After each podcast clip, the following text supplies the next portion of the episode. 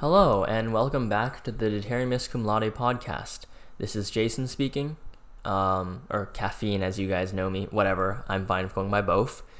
Um, so, I'm speaking from the editing room, or which is just my room, I guess. And this is to let you know that this is just part two of last week's episode. So, if you're coming in and you haven't listened to last week's one, uh, you're going to want to catch up on that so you understand some of the context for the conversation that follows. For those of you who did listen to last week's episode, as I mentioned, uh, I didn't have time to finish editing all of it in one go, and also we had a lot of content, so I decided to just cut it up into two parts. So, without further ado, please enjoy part two of our laptop review or whatever we titled this episode. I don't know what that is at the time of recording this.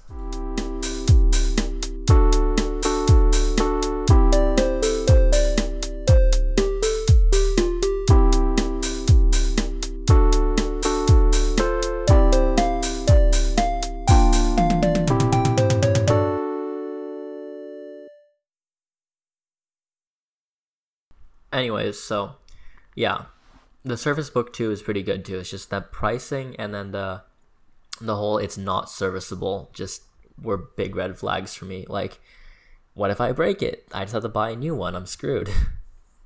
It's not serviceable never really bothered me, mostly because I take such good care of my stuff that by the time it breaks, it's already like five years out of warranty anyway, so I don't care.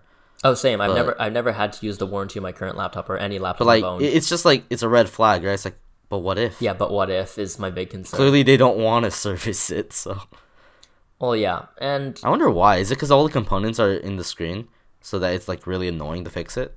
No, it's actually um it's pretty bottom heavy actually. Like for example, it has a dedicated graphics card which is in the keyboard part of the of the Surface Book. So if if you dock it, it uses the dedicated graphics card which is in the keyboard, but if you take it out and use it as a tablet, it uses the integrated card. Yeah, that that's always seemed like the solution to me. Like using the same thing, like I don't know. I was around when these things started popping around, popping up, right? And like, so was I. We're I the was- same age. Yeah, I know, but like, no, you're younger than me. But like, um, what do you call it? Like, I was one of the first people that was going to adopt one, but it was just so expensive. Uh, you know, just having a tablet and a, a keyboard, because I just thought that would be really convenient.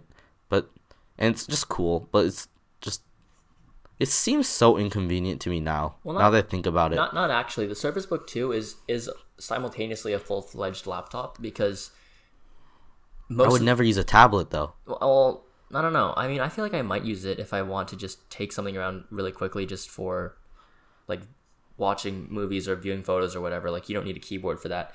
But The The- keyboard's a good stand though. That's the thing. no, no, no, you don't need it because unlike um, Oh yeah, it has a built-in stand. I forget. no, no, no, unlike previous iterations of the Surface, the Surface Book Two, um, most of the weight is actually in the keyboard, so it doesn't. It's not like a flimsy, like paper thin keyboard like the old ones.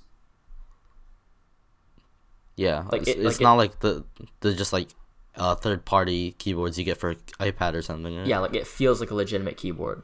Not that I would care though. The thing is way too expensive. Yeah, for a laptop, I'm not buying. We spent a good time amount of time talking about it. I mean, this is the episode at this point, just talking about laptops. So, Is this our laptop review episode? eh. You ever see that one computer that was like in, like it's a palm-sized computer? Before smartphones were like a big thing, it was just like in your palm a computer and there was a keyboard, but like you can't lay your hand on it. So I don't know why it's so small or what the point of it even is. That reminds me of um a video I saw on Reddit where someone uh simulated a Wii in an Altoids can. Like, or not simulate, they like built one. I could simulate a Wii in like a box of. Never mind, I'm not going to finish this. Um, No, seriously, look, let me see if I can find it. They were able to play Smash Bros in an Altoids can. the Wii is so weak though. It's like you can shove that in anywhere. Yeah, I think it was called the Kill Me because it had like a battery life of like 15 minutes. Yeah, that's most of the Wii's weight. Yeah, there it is. Portable Wii in an Altoids tin. And they're playing, I think that's Smash Melee, I think. I'm not gonna click the video, I don't want to, but like I've opened up a Wii before, so much of it is just dead air. And I don't think all of that space was there for um what do you call it? For uh cooling reasons. It just looked like there was a, a lot of like empty space, and I don't know why. well, I mean, the Wii was still revolutionary for its time, though. It's revolutionary because it like inspired the market. Its motion controls are crap. But isn't and that motion controls are actually just not the correct control scheme for like 90% of games. It's correct for like Wii Sports and Pikmin, and that's about it. But isn't that Nintendo's thing though? Like, isn't that their whole deal? Is that Stupid crap. yeah. stupid crap that everyone thinks is dumb, and then turns out it's a genius idea, and they just executed it badly. Uh, that's At- for at least half of their hardware. consoles. At least in terms The other half of the consoles are like interesting things. Well, I mean, the, Like the Switch, the Switch has been a dream that everyone's wanted. yeah, the- basically the, a the hybrid Switch, the console. pretty good. Yeah, That it's the least gimmicky of Nintendo's recent like creations. The DS is kind of gimmicky. The 3DS is super gimmicky. The Wii U was really gimmicky, but it paid off. The Wii U, I don't know what its gimmick was. okay, but was- but the Wii U is just the predecessor of the Switch. The Switch is just the Wii U with the Joy Cons cut off. Eh, not really, because the Wii U never separated the games. It more used the um the pad as like a supplement. So it was like a home console DS really, because it gave you two screens. Speaking of two screens, have you seen the dual screened um gaming laptop? That thing looks disgusting. Yes. Have you also seen the laptop that has a screen in the touchpad? Yeah, I've seen that too. It doesn't look good. Yeah, I don't. I don't know. It just It's trying to expand on like the Mac's use of the touch bar on top, right? The Mac Pro's new touch bar thing. Except that's not good either, in my opinion. well, I don't know. I'm not really like a Mac user person, so No, I just saw it, the touchpad. I thought it was cool, but now that I think about it, I think it's kind of worthless. There's a lot of things that I just believe are worthless. Maybe it's because I'm more old fashioned. Like, think- even after the gimmick proves, like, fruitful, I never find it useful. You know what I mean? Like, it's just something cool you can have. It's not enough to make it, it like, a justifiable purchase. I think it's because you're just very pragmatic about things. Like, if you don't need something, you won't get it. Like, whereas other people will sometimes buy things because it simply because it looks cool, and that's about it. I mean, that's fair. I have my own things that I like like buying, but like for the most part, I feel like if it's not used, it's dead weight. Yeah, Like that's why I hate the touchscreen on my laptop so much. Like fundamentally, I'm indoors so often that it doesn't matter the glossiness. It should never bother me, but the knowledge that it's there and never used just bothers me. Funnily enough, having the touchscreen actually made this cheaper because there was a deal on touchscreen model and no deal on the non-touchscreen model. So the touchscreen saved me about like two hundred dollars. So Anyways, that's all I got for talking about laptops. I'm not an expert. I've just been watching YouTube videos. Has that served you well? I don't like watching tech reviews. So often now they're just saying like jargon that doesn't matter to me. No, a lot of people don't know what the difference between the model names is.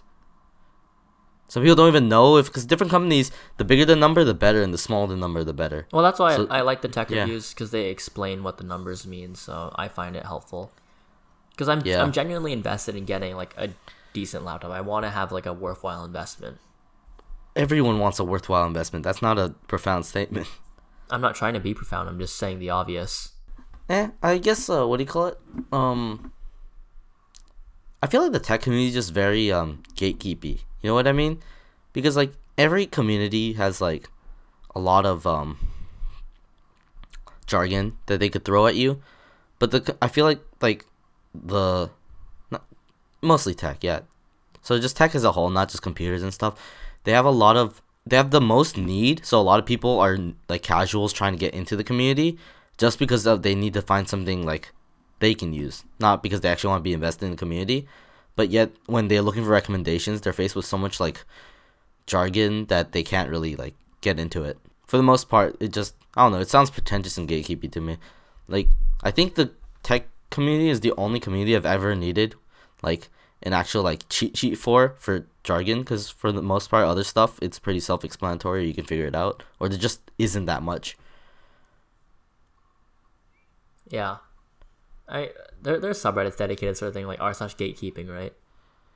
Yeah, it's also like so many of the terms are new. Like a lot of other terms for like, because you know the hobbies I'm into, like Pens. books, stationery, Oh. stuff like that. Yeah, they're older hobbies. Their words are used more in like other contexts too.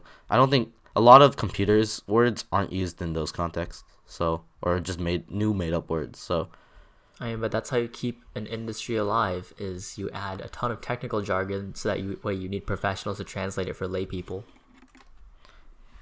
uh, right? Isn't that isn't there a saying about like that's how uh that's how workers pre- get uh, prevent themselves from getting fired at a company is they create a whole bunch of jargon that makes it impossible for new recruits to figure out anything that's going on. So then you can't. I'm fire. pretty sure that's yeah. I'm pretty sure that single handedly keeps the law profession alive. So. I mean, we wouldn't need lawyers if people were like a- well adept enough to like do their own cases. You know. Yeah.